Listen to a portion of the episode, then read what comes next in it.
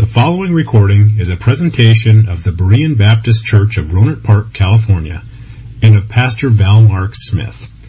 We are an independent Baptist congregation committed to the accurate presentation of the historical doctrines of the faith. We welcome your visit to our services anytime here in the Rohnert Park area. I have heard many comments about me getting involved in, in prison ministry, and uh, most of the comments I hear are negative. Um, I usually, when I hear things like that, I just, I don't answer, I don't give an explanation, I just smile and pretend to be an idiot, which for me is easy to do. But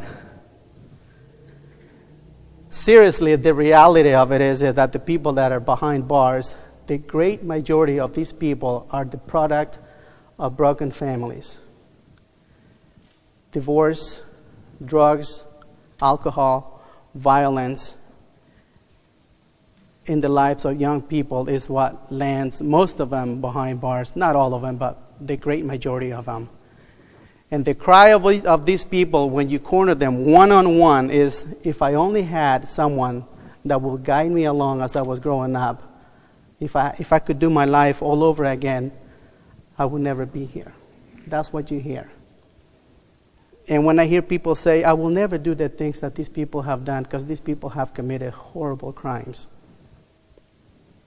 You know, I always go back to Jeremiah 17, verse 9, if you want to look that up.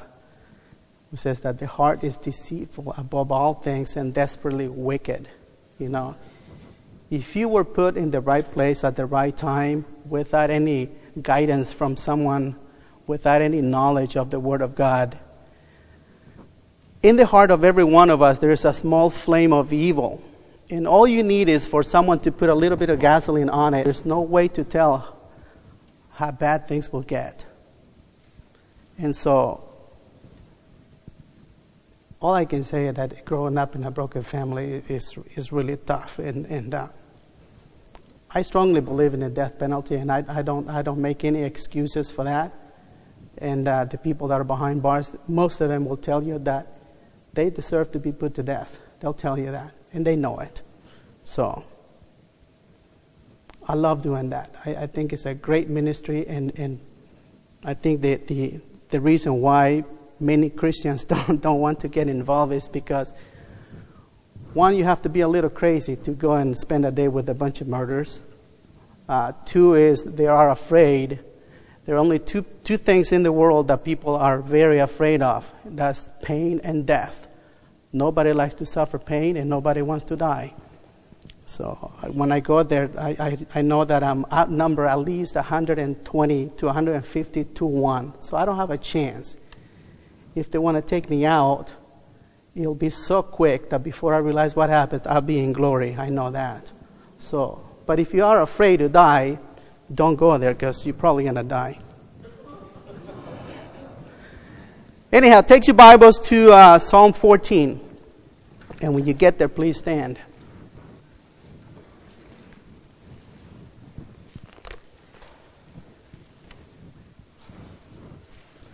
Psalm 14, verse 1. To the chief musician, a psalm of David. The fool has said in his heart, There is no God. They, have, they are corrupt, they have done abominable works. There is none that doeth good. The Lord looked down from heaven upon the children of men to see if there were any that did understand and seek God. They are all gone aside, they are altogether become filthy. There is none that doeth good, no, not one. Have all the workers of iniquity no knowledge, who eat up my people as they eat bread and call not upon the Lord? There were they in great fear, for God is in the generation of the righteous. Ye have shamed the counsel of the poor, because the Lord is his refuge. Oh, that the salvation of Israel were come out of Zion, when the Lord bringeth back the captivity of his people. Jacob shall rejoice, and Israel shall be glad. Let us pray. My Father in heaven, what a privilege it is to stand here and preach your word to your people. Father, I pray that you will give me in this hour the strength and the wisdom that I need to do this job, Lord. and most importantly, to glorify you in everything that I do. Father, I pray for the victims of these fires once again and for all the firefighters and police officers that are working hard to restore order. Father, we thank you for our pastor. He was able to come back safe and sound. Pray, Lord, for all those who take part in what we do here. We also pray for Brother Wilson Maungo and uh, Brother Wong and their crisis that they're going through. Pray that you will help us to help them and bring it back to wherever they need to be. Father, thank you for everybody that has come to listen to the preaching of your word. And we ask all this in Jesus' name. Amen. Please be seated.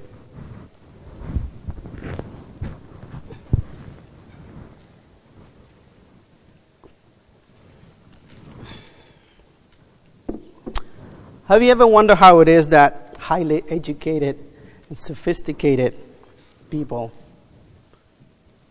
come to the conclusion that there is no God? A lot of these things you learn them in college. Going to college, you, you probably know about God, but in some sometime as you go along in your studies, I've heard that most people who grew up in church, when they get to college, secular college, the college professor manages to teach him out of that belief. The only way that you can come up to that conclusion is to, to be taught by someone. Either that or to ignore that God Himself has put His signature in the heart of every person so that you know that there is a God without anyone telling you about Him. It's amazing to see that the uneducated, uncivilized, illiterate jungle bush or bushmen that you will call in the, in the jungles of third world countries is, is always worshiping something. And everywhere he goes, he leaves a little shrines. He may not know what he's worshiping, but he knows that there is something higher than him out there. You see, everybody knows the Ten Commandments. You may not be able to name them all, or in the right order. But even if you have never read the Bible or heard about them, somehow you know them. Preaching is always for the edification of the people of God, but we hope that unsaved people will come and see what we do here. Because it's only through the preaching of God's word that people come to the knowledge of their sinful condition. And unless someone tells you that they care about your soul, you may not be able to see how deep and how low you have fallen in your own depravity.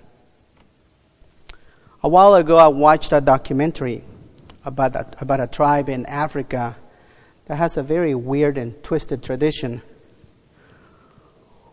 Once a year, the, the men and the women in this tribe, these are husbands and wives, travel to another tribe to go visit another tribe, and they travel a good distance without their children. And during that week, they eat, they drink, they paint their bodies, they perform all kinds of sick and twisted dances. And on the day before the event is over, they pick a person from the other tribe to spend the night with. And the whole point of that trip is to spend a night with a stranger. You know, you would think these are people, uncivilized people. And I always thought that that practice was only taking place in San Francisco or around here, but it's everywhere. You know? Anyhow, the, the person that was interviewing, I mean, that was filming this documentary, went to one of the ladies that had participated in the event. And through an interpreter, he asked her if she thought that participating in that event only to spend a night with a stranger was wrong. And this lady began to bite her fingernails, and with a nervous laughter and her head bowed down, uh, down in shame, she responded and she said, We all know that this is wrong, but we look forward to participating in it every year because the idea of spending one night with a stranger is fun and exciting. And I thought, there is an uncivilized heathen there who has never heard of commandment number seven, and yet she knows, and her husband, and everybody else participating in this, they all know that is wrong. who told them that this is wrong? Because they don't dare bring their children to see what they do because they know that is wrong. You see, on Judgment Day, no one is going to be able to play dumb because even if you don't know how you have offended the Lord, at the end of the day, you know that you have somehow. And if you're honest, you go to the Lord and say, Lord, you're smart, I'm not. You know everything, I don't know anything. I have failed somewhere along the way. Please forgive me. That's if you're honest. Now, the verse the first verse here says, The fool has said in his heart, There is no God. He refuses to acknowledge that there is a God, only one God. A person who denies the existence of, of God is, is truly mentally insane, mentally unbalanced, because he is claiming to know everything there is to know about everything. He's claiming to be omniscient because nobody gave him any information. He just happened to know on his own that there is no God. He's also claiming to be omnipresent because he has discovered on his own that there is no God, therefore, it's impossible for him for God to exist anywhere in the universe without him knowing it. Because he already knows everything there is to know about everything. This I always say that people who don't believe that there is a God out there, they belong in a nut house and should never be let out. But the scary thing about it is that these people are everywhere, and many of them are politicians, believe it or not.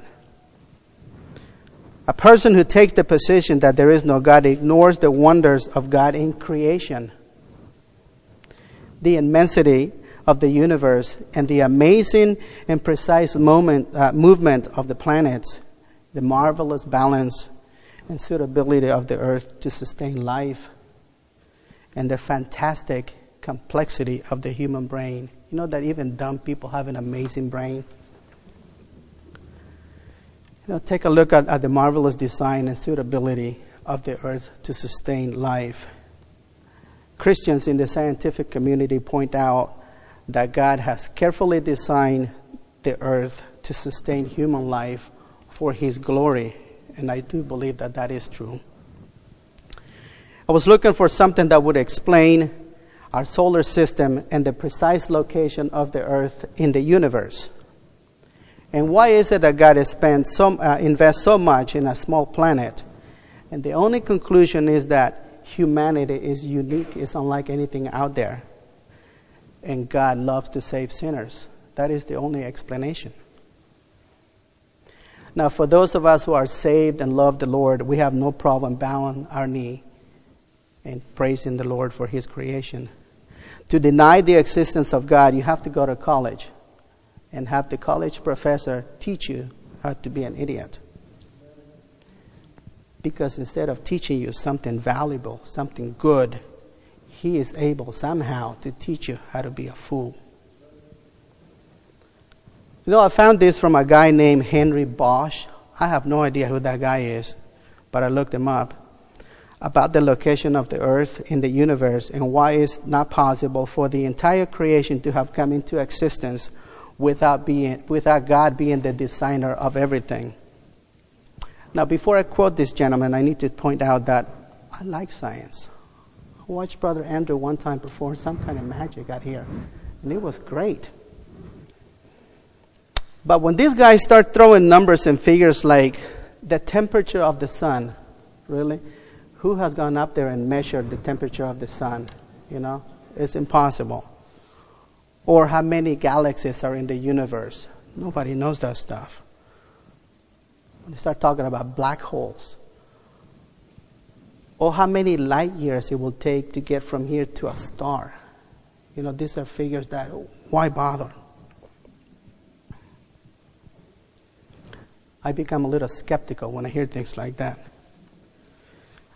I just don't think there is a man on this earth that has the capacity to comprehend how vast is the universe and what is out there.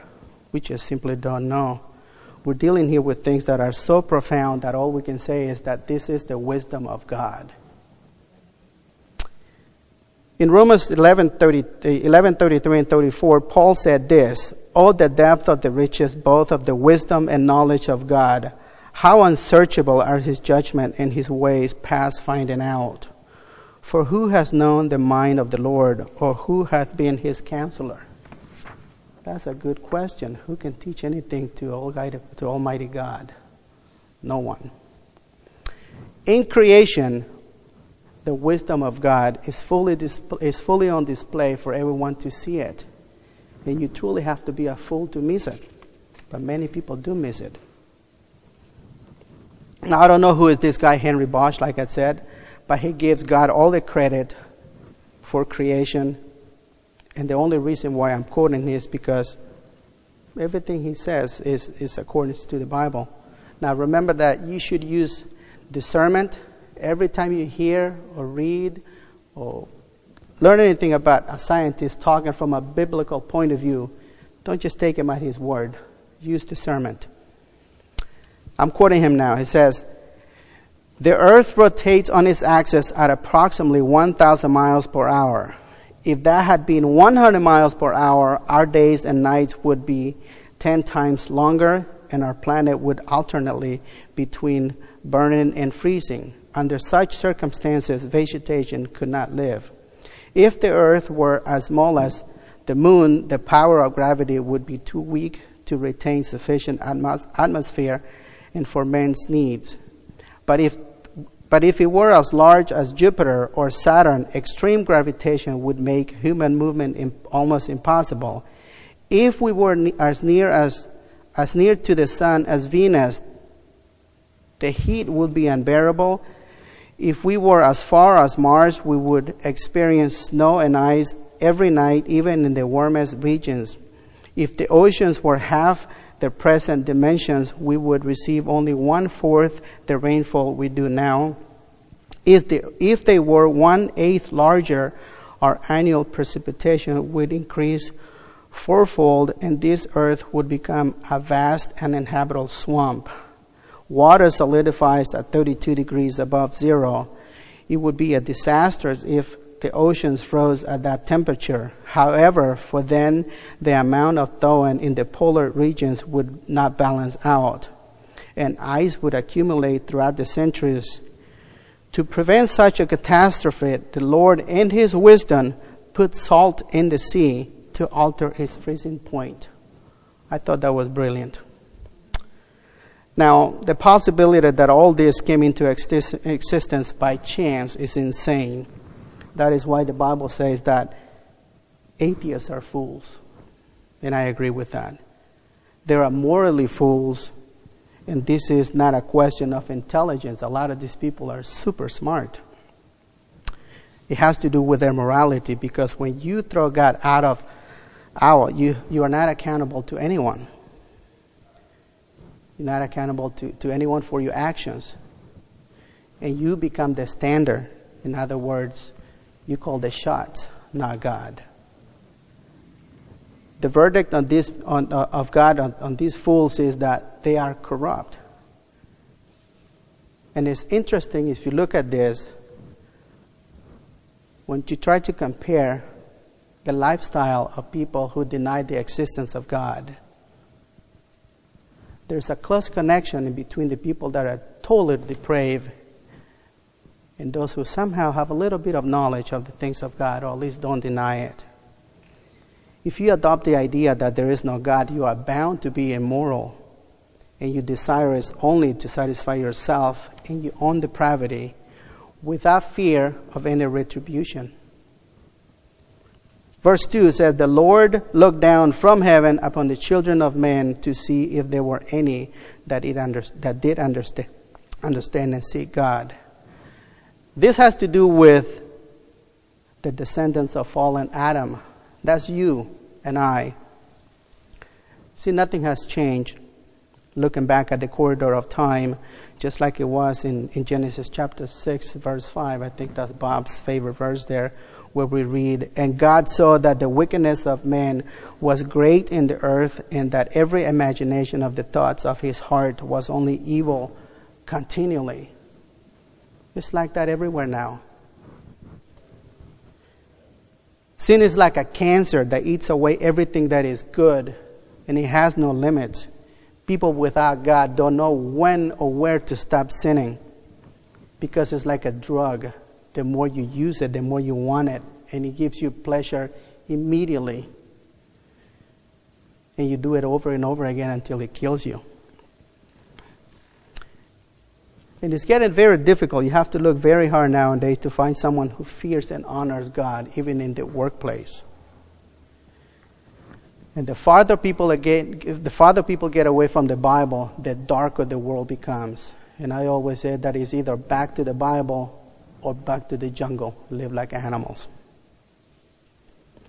In Romans chapter 3, verses uh, 10, 11, and 12, we find Paul using the same language that you find in uh, Psalm 14, verses 1, 2, and 3, to indicate that the sin of man has affected every part of humanity in every way. Every part of life of man is infected with sin. In Psalm 14, David is not thinking about the entire human race, even though that, that application would be true.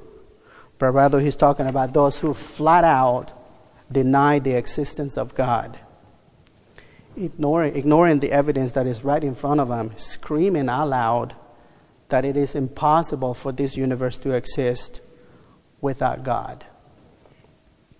Verse 3 They are all gone aside, they are all together become filthy. There is none that doeth good, no, not one. The conclusion is that these people have willingly turned their backs on God. They are morally corrupt.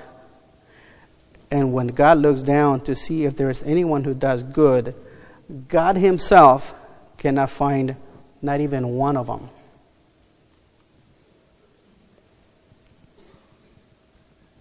They have altogether become filthy. It conveys the idea of something that is putrefying, decaying to the point that it stinks and it cannot be tolerated.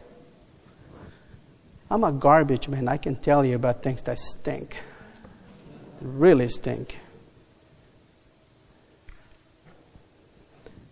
Sin is like a one big pile, one big stinking mess in the sight of Almighty God, and He will not tolerate it. Therefore, you should never underestimate your sins.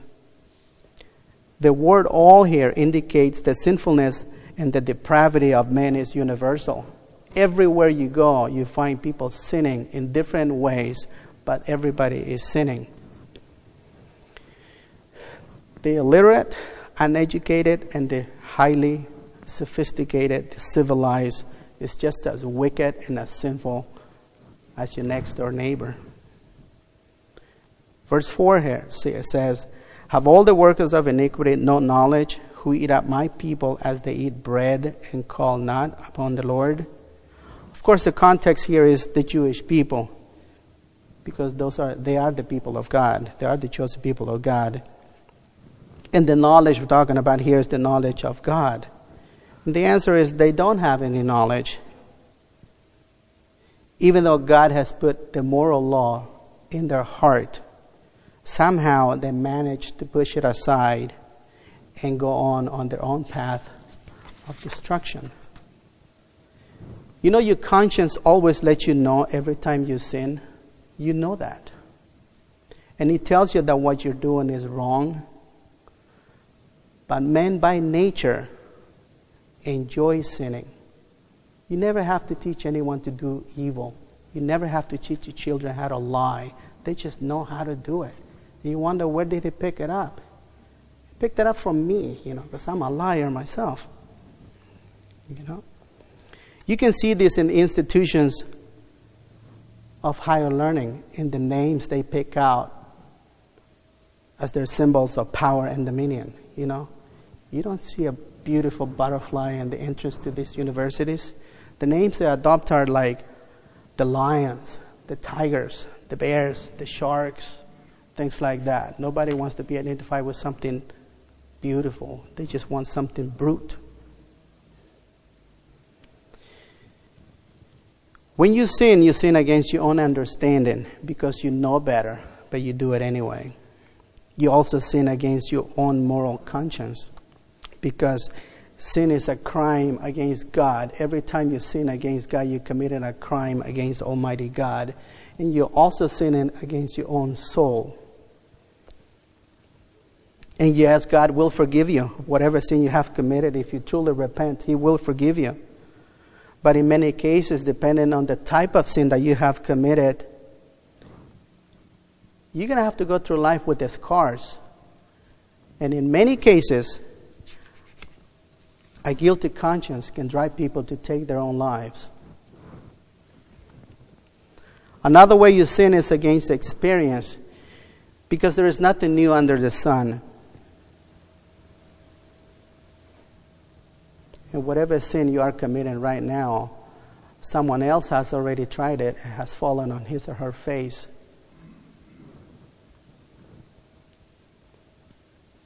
And they never bothered to turn, up, turn away from that and, and, and look to God for forgiveness. Verse 5 says, There were they in great fear, for God is in the generation of the righteous. Every wrong that has been done to God's people will be made right one day. That is the Jewish people, because that is the context here. You know, I, I don't believe that we have fully that, that we fully comprehend what it's like to be afraid. I have seen some horrible accidents in my life when people they just stand there numb. You know, absolutely numb. There's, they don't even move. You know, they tremble. God spoke this universe into existence out of nothing. And He can speak it out of existence at any time. That's fearful if you, if you really get your head around that. That's something to be afraid of. This is the God that is going to judge the wicked. This is the God that is going to punish the enemies of the Jewish people. This is the God that is going to avenge every drop of blood that has been spilled from every Christian and from every unborn baby. Romans 12 and verse 19 says, Dearly beloved, avenge not yourselves, but rather give place unto wrath, for it is written, Vengeance is mine, I will repay, says the Lord. Our God is gracious, long suffering, merciful, loving kindness. But there is the other side, you know, he is a consuming fire, and the wicked will have to face him in judgment. Zechariah verse uh, 2 verse 8 says, For thus says the Lord of hosts, after the glory hath he sent me unto the nations which spoil you. For he that touches you touches the apple of his eye. That's how much God loves the Jewish people. Said that they are the apple of his eye. You shouldn't mess with them. God loves them. And you can mark it down. He will always love them. But when they rejected their king, he put them on hold for just a little while. And as a result of their rejection, we got in. But 2,000 years of history is, is like a drop in the bucket in the timetable of God. Acts 13:46 says, Then Paul and Barnabas waxed bold and said, It was necessary that the word of God should first have been spoken to you, but seeing you put it from you, put it from you, and judge yourselves unworthy of everlasting life, lo, we turn to, to the Gentiles. If you are a Christian, a true child of God, there has never been a better time to serve the Lord. The church occupies a very special place in the economy of God. Ephesians 5:25 says that he loved the church so much that he gave himself for her. The church is compared to a bride. You never you have never seen an ugly bride out there. Even the ugly ones on that day they look beautiful somehow. You know. When the Lord takes his bride out of this world, then he's going to turn back to the to the Jewish people that's, gonna be, that's not going to be a glorious time for anyone who will miss the rapture. If you think it's bad now, because you can't go anywhere without having to put up with potheads, you know, they're all over the place. Our USA flag is being replaced with the rainbow flag. Everywhere you go, you see that now. But this is nothing, you know. If you disagree with people who promote drugs, sex, and alcohol, violence, it's better for you to just keep your mouth shut. Don't say anything because liberals are very intolerant. But that's nothing. We can endure that. We can endure it. And the way we do it is number one, in prayer, number two, in the book, and number three, be faithful to your local church and don't neglect it. We have not been saved to, save, to, to, to set the wicked straight. We can't do that. That's the work of God. We have not been saved to fix the problems of this world. We can't do it. We can't fix them. We have been saved to, to, be a light, to be a good example to the people who think and know that we are Christians. They should see in us something that they don't see among themselves. We have been saved to stand in opposition to everything that is wicked and sinful. That is our place as Christians. If you do that in the end, the Lord will reward you. Verse 6 says, Ye have shamed the counsel of the poor because the Lord is his refuge. This statement is directly to the wicked in connection with the previous verse, which says that God is in the generation of the righteous. But since the fool has already told us that there is no God in verse 1, he feels confident mocking anyone who finds safety, security, and salvation trusting in God. Now, have you noticed how every four years the wealthy politicians crisscross our nation, promising the moon and the stars and selling their mama and everything else, knowing full well that they cannot deliver on these promises? They just can't, and they know that, but they want you to believe that. You I've been watching these clowns for a long time now, and there are two things that they promise. I, I, I figured that out finally. It took me a while, but I did. Number one, they promise that they're going to take care of the little guy. The poor guy will get the upper hand once they get in office. That's what they tell you. And number two is how they're going to bring peace to the Middle East. No one can deliver on those promises, you know that? If you don't know your Bible, you will swallow that lie and the politicians will bushwhack you every time because no man can deliver on these two promises. The Lord said that we will always have poor people. Matthew 26 11. The largest percentage of people, of the population in the world, is made up of poor people. You know, wealthy people is a very small percentage. The majority of people are just poor people. But when poor people get saved, they find refuge, safety, and peace, knowing that somehow God will take care of them, not the politicians. And when this life is over, there is no mansion in the, in the world that can compare to the glory of heaven. Number two, there will never be peace in the Middle East or anywhere in the world. Never. Cannot happen until the Prince of Peace comes then it will be possible. Isaiah 48 22 says, There is no peace, says the Lord, unto the wicked. Who is the wicked? Everyone who refuses to bow the knee to King Jesus. Since we're talking about those who refuse to acknowledge that there is a God, one God, this statement is to them.